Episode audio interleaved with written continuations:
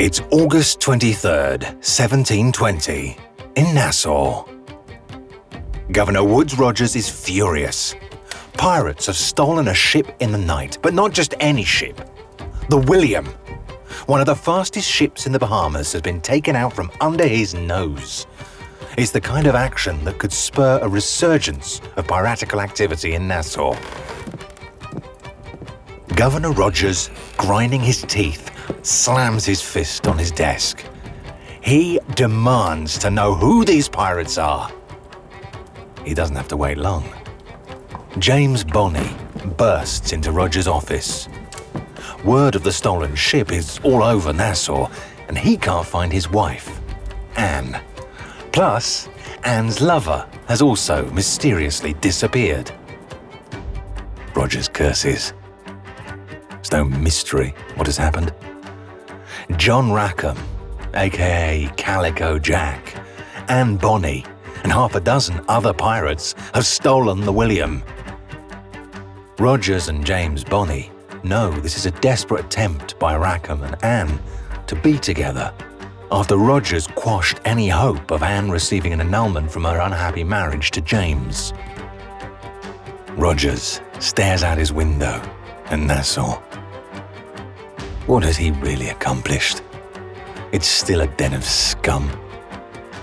Roger's time in Nassau has been anything but easy. The people of Nassau haven't taken to him as well as he'd hoped.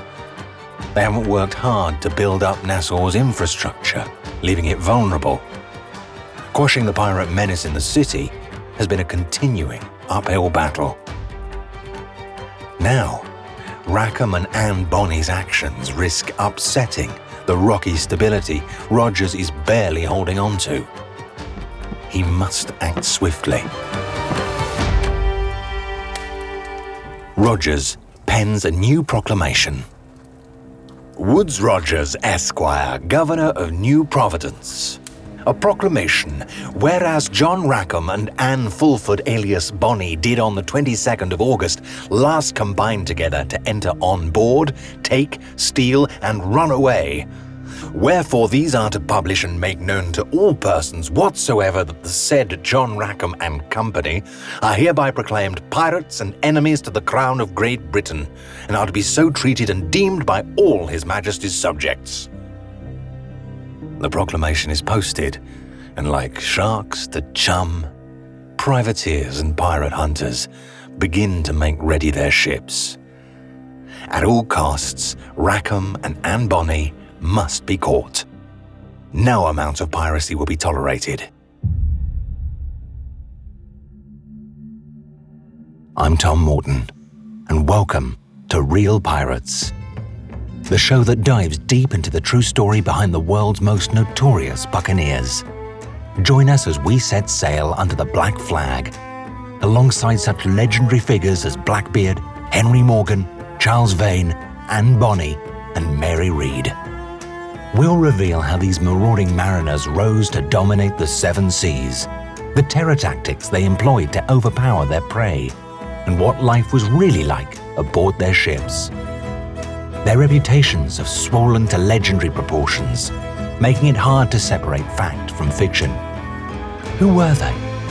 Terrorists or freedom fighters? Cold blooded killers or heroic underdogs? As it turns out, the truth is far stranger than fiction.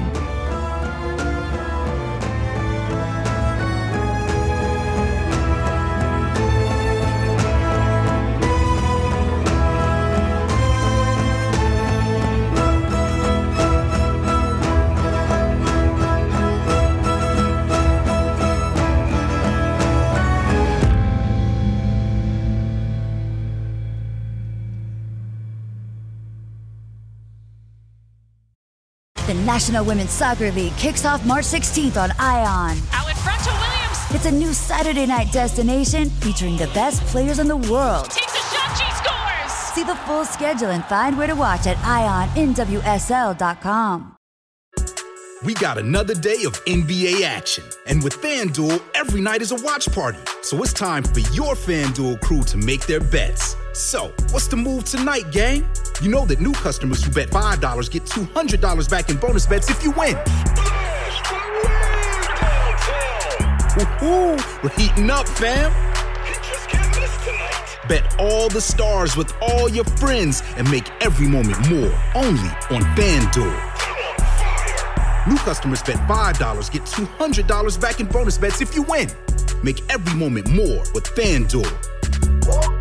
It goes down in the DM. It go down. Down 21 plus and present in Virginia. First online real money wager only. $10 first deposit required. Bonus issued is non-withdrawable bonus vest expires seven days after receipt. See full terms at fanduel.com slash sportsbook. Gambling problem? Call 1-800-GAMBLER. It's the middle of the night, sometime towards the end of August, 1720. A bright moon casts a silver glow over the William, now renamed the Revenge, as it cuts through the shimmering waters of the Bahamas. Rackham is on the hunt. Not for a prize or plunder, he's hunting the decks of his ship for one of his own crew. Charles Johnson writes in A General History of Pirates that Rackham is furious with jealousy. He believes that Anne, his wife, and a crew member, a man named Mark Read, have become lovers. Rackham clutches a blade, stalking the dark ship for Read. He won't be cuckolded or made a fool of, not like James Bonny, Anne's last husband. Rackham bursts into Mark's quarters, startling the sleeping sailor. Suddenly awake, Mark panics at the sight of the raging pirate captain and the glinting blade in his hand. Stumbling out of his bunk, Mark has nowhere to go. Rackham backs him into a corner. Luckily, Anne Bonny is in hot pursuit. She comes flying into the tiny cabin, squeezing herself between Read, Rackham, and the blade. Before Rackham can strike, Anne confesses everything, spilling their secret. She announces that Mark Read isn't the man Rackham suspects of cuckolding him. In fact, he isn't even a man. He is, in fact, Mary Read, a woman. Rackham, stunned, lowers the knife, his jealous rage subsiding into confusion. Learning the truth, Rackham agrees to keep Mary's secret from the crew, but he's not sure what to make of it or the women's relationship. Dr. Rebecca Simon is a historian and author of Why We Love Pirates The Hunt for Captain Kidd and How He Changed Piracy Forever. One of the long-standing beliefs about Anne Bonny and Mary Read is the possibility of the two of them being lovers. And so Johnson hints at this in a general history of the pirates. We have the story that Mary Read is disguised as a man on the ship and nobody knows her true identity. Anne, thinking that Mary Read is a man, actually develops feelings for her because Mary Read is a great member of the crew. So Anne decides to seduce her. And then when Mary reveals herself as a woman, Anne is quote unquote disappointed. Now, the two of them do remain very close. And Jack Rackham notices this. Again, Jack Rackham does not know Mary's true identity at this point yet. And he gets so jealous that he actually goes to Mary Read in her sleep with a knife against her throat, threatening to kill her out of jealousy. Despite Bonny's disappointment, it seems the two women become close. In fact, some believe the intimacy described in Johnson's account is a hint that Anne and Mary become lovers anyway. It's interesting because Captain Charles Johnson never actually claims that the two of them were lovers. This idea didn't come about until the 1970s uh, when a feminist writer named Susan Baker published an essay in 1974 called Anne Bonny and Mary Read, They Killed Pricks. And in that essay, she details a lesbian relationship, kind of building off of Captain Charles Johnson's biography of them. And continuing this to insinuate the two of them had a lesbian relationship. And this has become part of the major narrative of them that continues to this day. For Bonny and Read, Johnson's is the only account we have, and he makes no claim of a romantic relationship. Although some argue that even if they were lovers, contemporary attitudes to sex and sexuality mean it may have gone unnoticed, or at least unwritten. In the 18th century at the time, it was not considered adultery or infidelity if women were going to be lovers.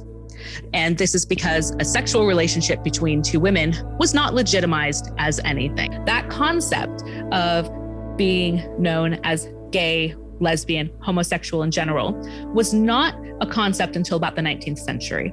Women were not really seen as sexual beings, even if they were sex workers. The idea was also that sex didn't count unless there was a penis involved. So at the time, even if Anne Bonny and Mary Read did have some sort of a relationship, it would not have been acknowledged as anything real. But the likelihood of the two of them actually being lovers is very, very small and mostly speculation. We will never know if Anne and Mary were lovers.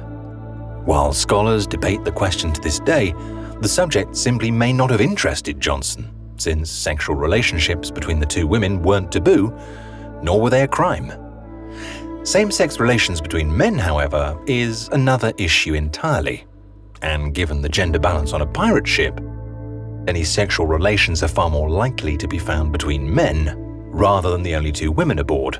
There is a long-standing idea that there was probably a lot of homosexuality on pirate ships, but this is also very heavily debated amongst different historians. Now, one of the reasons why it seems like there was a lot of homosexuality on pirate ships is because of a practice known as matelotage, which is where pirates could, in a way, marry each other or have a civil union together. But the purpose of this was so that way they could have um, a great alliance or bond between them and another member of the crew.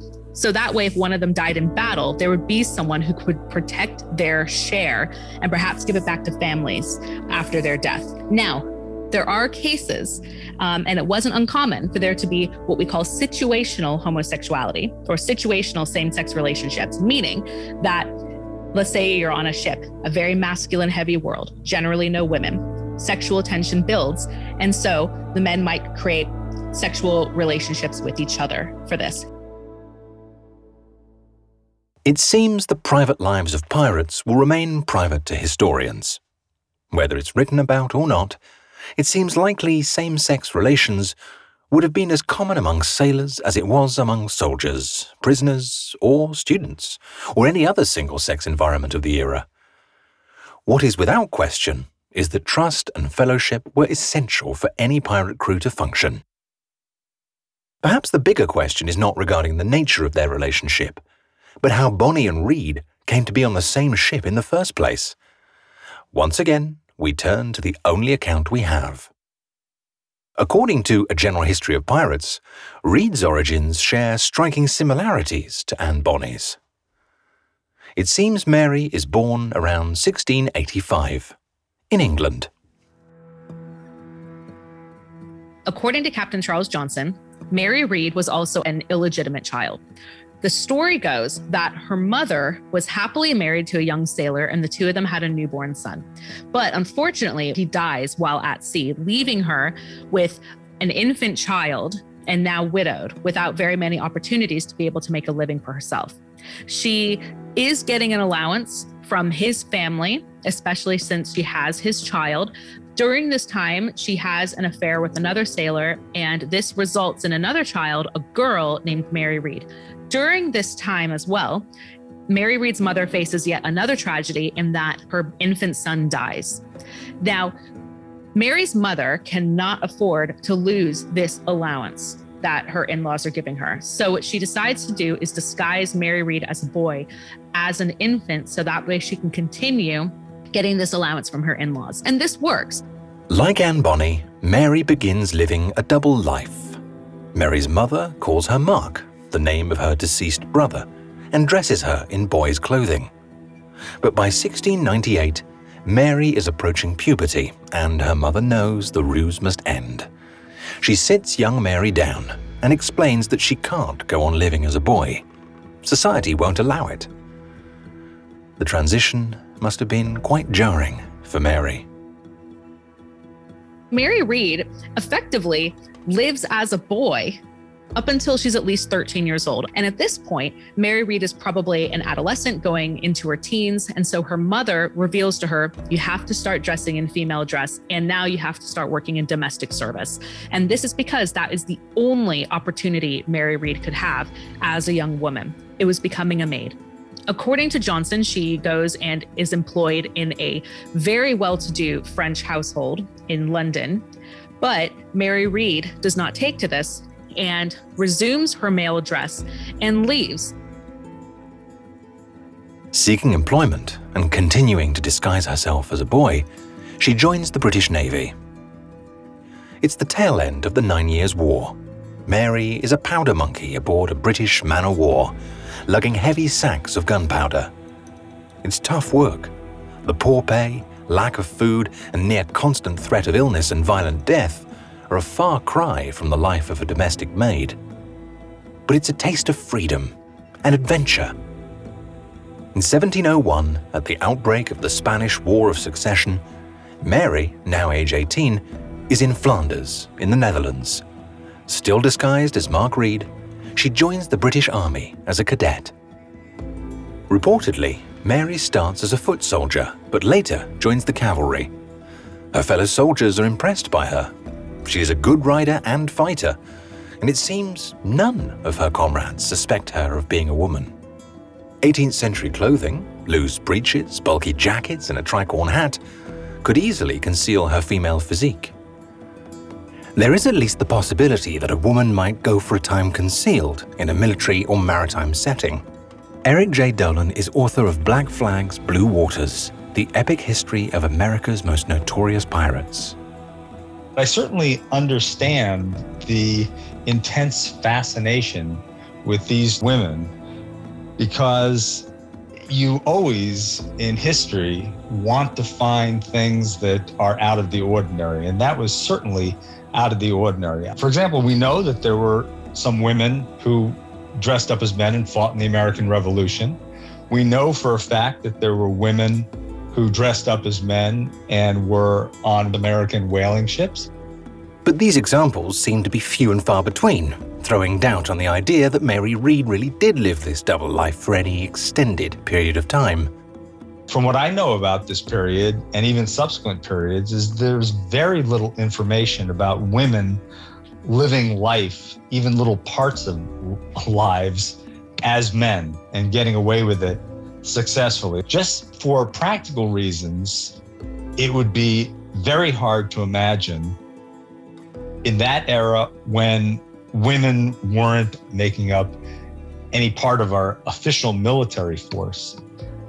It would be surprising indeed if there were more than a handful of examples where women were able to pass themselves off as men. In a sense, even Johnson's fanciful account of Mary Read's backstory supports this idea, as it's not long before her secret is revealed. It seems hiding her sex is one thing, but hiding her feelings is another thing altogether. She falls in love with a Flemish soldier in her regiment. Nobody knows her actual identity. She's known to be a very excellent soldier and she gains a really good reputation. But while she's there, she falls in love with a fellow soldier.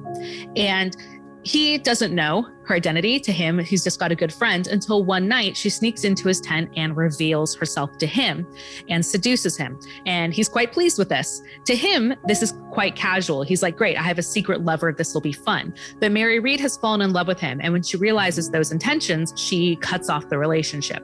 Her lover is quick to realize his mistake. He has also fallen in love with Mary. So he asks Mary for her hand in marriage. And at this point, this is when Mary Read's true identity is going to have to be revealed. Instead of being punished for this because this young man is going to marry her, this prevents her from getting any sort of real punishment because she's revealing herself voluntarily. She's not found out. And again, this is going to be a legitimate relationship. Had she not done this, had she not married him or had she been discovered, she would have been punished by having to go through a gauntlet for being a disguised woman in the military, or she would have been accused as a camp follower and probably whipped. So instead, what happens is the two of them are honorably discharged from the army and they settle in a town called Breda where they open up a tavern.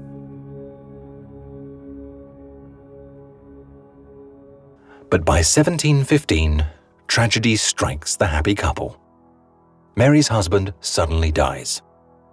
Heartbreak aside, this also puts her in a precarious financial situation.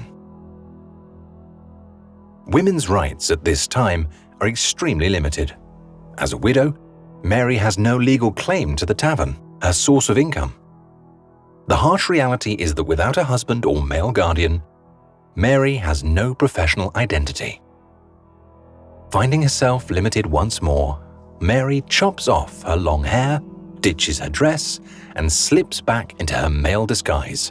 What she does is she rejoins the British Army um, in a different regiment, so she's not discovered and she's not known. However, her performance is very poor, most likely because she is just heavily grieving. And so she is honorably discharged because of her poor performance. And at this point, she decides that she has done her time in the military. So she keeps her male identity and she goes on to a merchant ship that is going to be bound for the West Indies because to her, this would be a new start. But life aboard a merchant ship is risky business. It's 1719. While en route to the West Indies, the ship Mary serves on, packed with a fresh supply of sugar, casks of wine, and other goods, is being chased down by pirates. Mary isn't afraid. She's a soldier. She can fight. The pirates fire a warning shot over the bow. The pirates are gaining. The Dutch ship is too slow. Mary can hear the pirates' jeers and threats. Aboard the fast approaching ship, she can see cutlasses and muskets waving, glinting in the sun. She ducks as the pirates open fire. The captain is pale faced. He knows he doesn't have the men or guns to fight them off. The Dutch vessel is no match. They surrender. Mary watches as the pirates swiftly come alongside and tether the ships together. A wave of ragged, snarling pirates crash over the handrail and onto the deck. Crew members cower and shriek at the onslaught as they are corralled onto the deck at gunpoint. Mary's heart is in her throat. She sees one man thrown to the ground and stomped on by pirates who rifle through his pockets. Another man has his clothes stripped off his back. The pirates laugh and cackle as they try on his hat and shoes. One can imagine Mary's fears of what these desperate men might do to her if they discover her secret. Particularly when they start to take an interest in her. Luckily, in the eyes of the pirates, Mary appears as a young, strong, able bodied man, good in a fight and a useful addition to their crew. She's also the only English speaker aboard the Dutch ship. Mary, in an effort to avoid marooning or death, joins the pirates, still disguised as Mark Read. Or so the story goes. Charles Johnson, in A General History of Pirates, writes They kept her amongst them, and having plundered the ship, let it go again. Mary followed this trade for some time. But Mary's time as a pirate is short lived. Like many pirates in 1719, the king's pardon is an alluring proposition. There's a vote, and the crew decide to accept it. They intend to sail for Nassau to take a privateering commission. But days out to sea, the crew, including Mary, mutinies against the captain. Taking control of the ship, they return to piracy.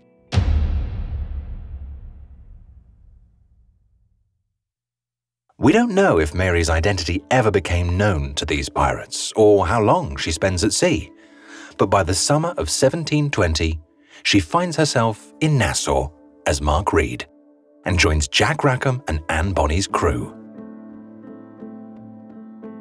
This incredible backstory of Mary Read living in disguise as a soldier, then a sailor, being adopted by pirates, could be taken straight out of an adventure novel. Indeed, for decades, historians have searched in vain for documentary evidence that would support Johnson's fantastic tale. But as ever, at best, there are only scraps to go on. History diverges a bit from Johnson's narrative here. We don't know Mary Read's actual origin story. There's no records of her birth, there are no records of her childhood or anything like that. But there are a couple of historical records that show that she might have had some sort of relationship with pirates or some sort of maritime background. The first piece of evidence is a letter written by a woman named Anne Canterell on the 25th of March, 1698, when Mary Read would have been approximately 13 years old, having been born around 1685. Anne Canterell was widowed because her husband, a man named John Read, was executed for piracy. Whether or not he was actually a pirate is unknown, but she writes a letter to his captain stating that he has to give her his wages or his share because she has both a son and a daughter to care for.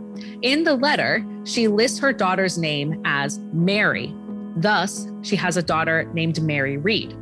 We don't know if this is the same Mary Read or not. We can't verify that, but it is a very interesting coincidence, especially because they lived in Bristol, England, a major port city, and this would have given Mary a considerable exposure to sailors and the maritime world from a very young age. It's also possible Mary Read's connection to piracy was established well before 1719. Another piece of evidence that shows it's possible that Mary Read might have a pirate connection is that she may have lived in the Caribbean for some time before becoming a pirate. In 1707, a group of 42 women in Jamaica signed a petition to free their husbands from prison because all of these women's husbands had been accused of piracy. One of the signers is a woman named Mary Read.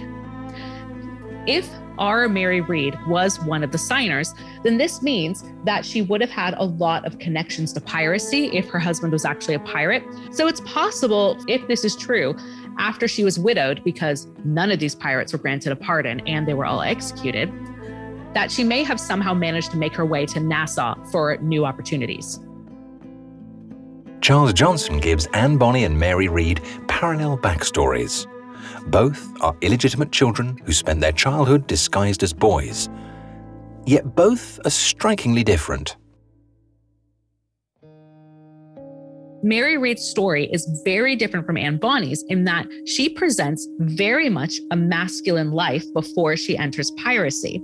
She is a member of the Royal Navy. He paints her as a soldier, not once but twice, working on a merchant ship and then working for pirates, and then disguised as a man when she enters Jack Rackham's employ.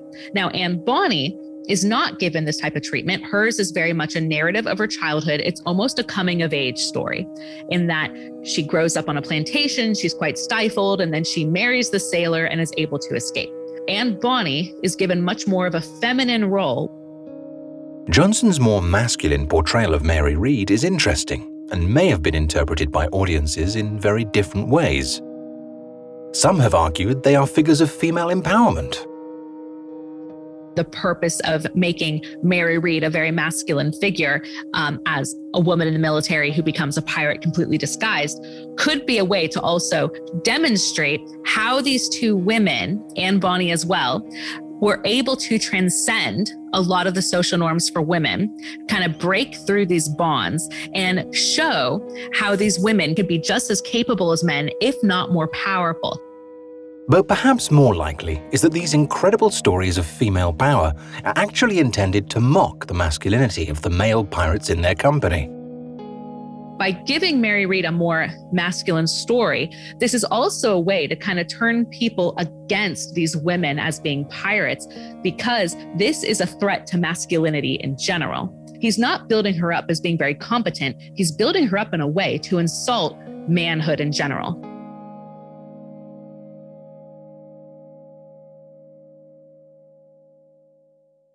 It's mid September 1720.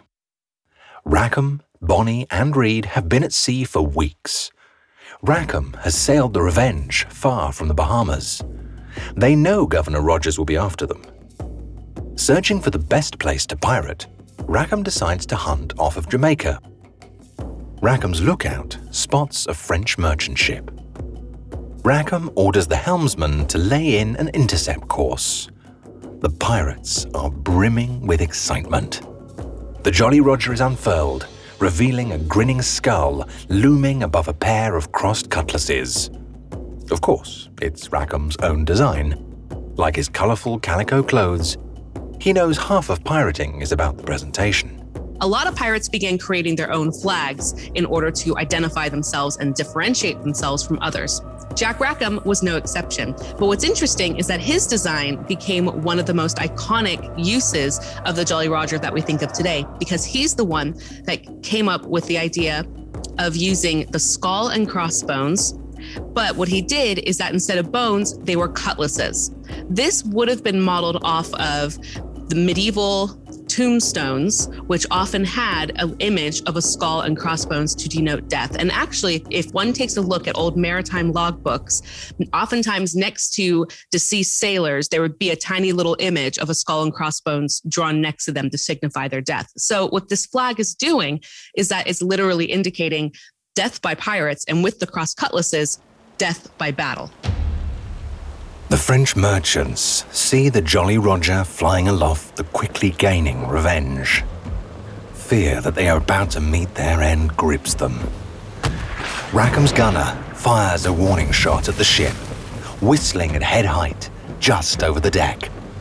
But the French sail on, hoping desperately to shake them. Perhaps they sense the pirates are reluctant to damage their prize.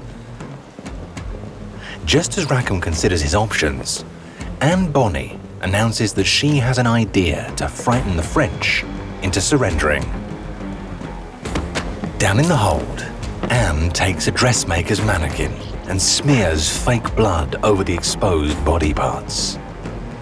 Aboard the French vessel, looking through his eyeglass, the French captain suddenly feels sick with fear. He sees a woman in full pirate garb dragging a mangled, lifeless body across the deck, with a crowd of wild pirates whooping and cheering all around her. The French gasp as Anne, wielding an axe, starts hacking at the body. She holds the mannequin's head up for all to see, the fake blood staining her face and hands, before tossing it into the ocean. The French captain believing he has witnessed the brutal dismemberment of some poor soul, loses his nerve and orders his crew to release the sails and run up the white flag.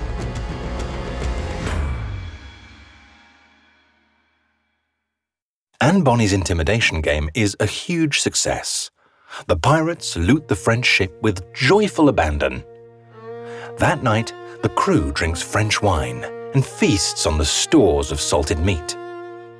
Under a bright, starlit sky, with spinning heads and full bellies, Bonny and Rackham walk together along the main deck of the ship.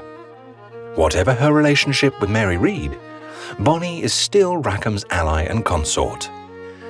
After all, they've risked everything to be here. No pardon will save them from the hangman's noose if they're ever caught. Now they just need to decide where to head next. One idea quickly springs to mind.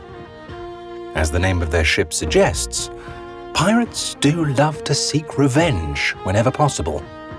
The couple agree to hunt down the man who soured their chances of happiness on Nassau when he betrayed their secret to Governor Woodes Rogers. Richard Turnley is a well known turtle hunter in the Bahamas, so they know just where to find him.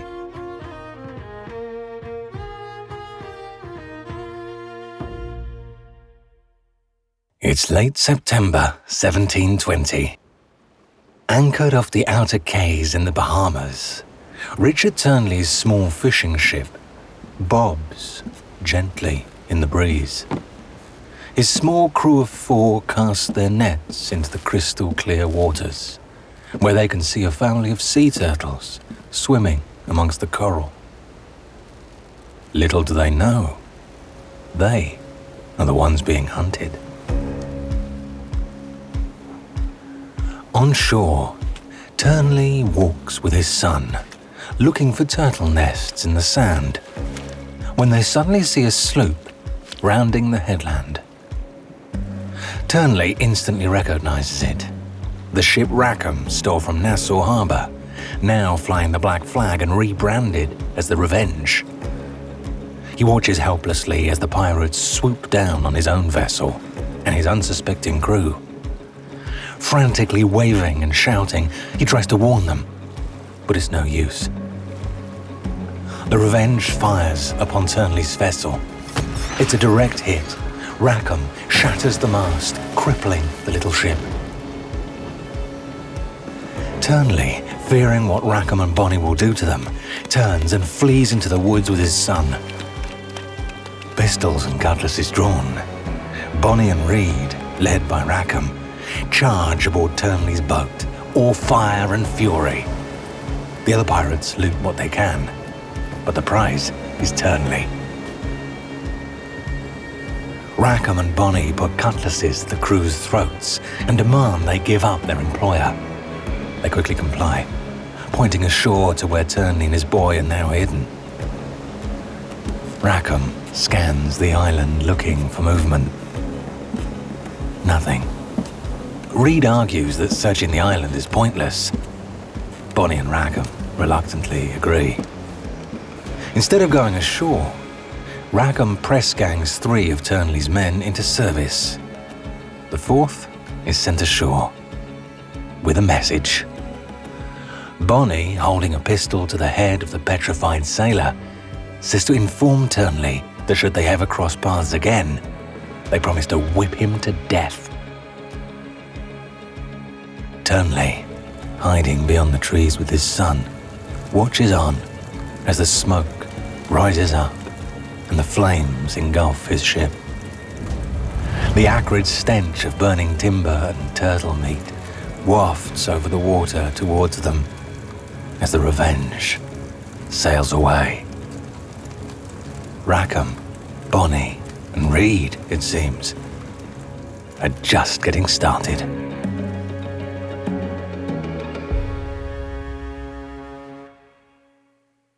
Next week on Real Pirates. Bonny and Read are ready to wreak havoc on the high seas. But life on board the Revenge becomes increasingly complicated for Rackham's unconventional pirate crew. Passions run high and tempers flare. A quarrel will end with a confrontation and pistols at dawn on a deserted beach. And all the while, pirate hunters circle, waiting for their chance to strike a killer blow to piracy in the Caribbean. Find out next week on Real Pirates.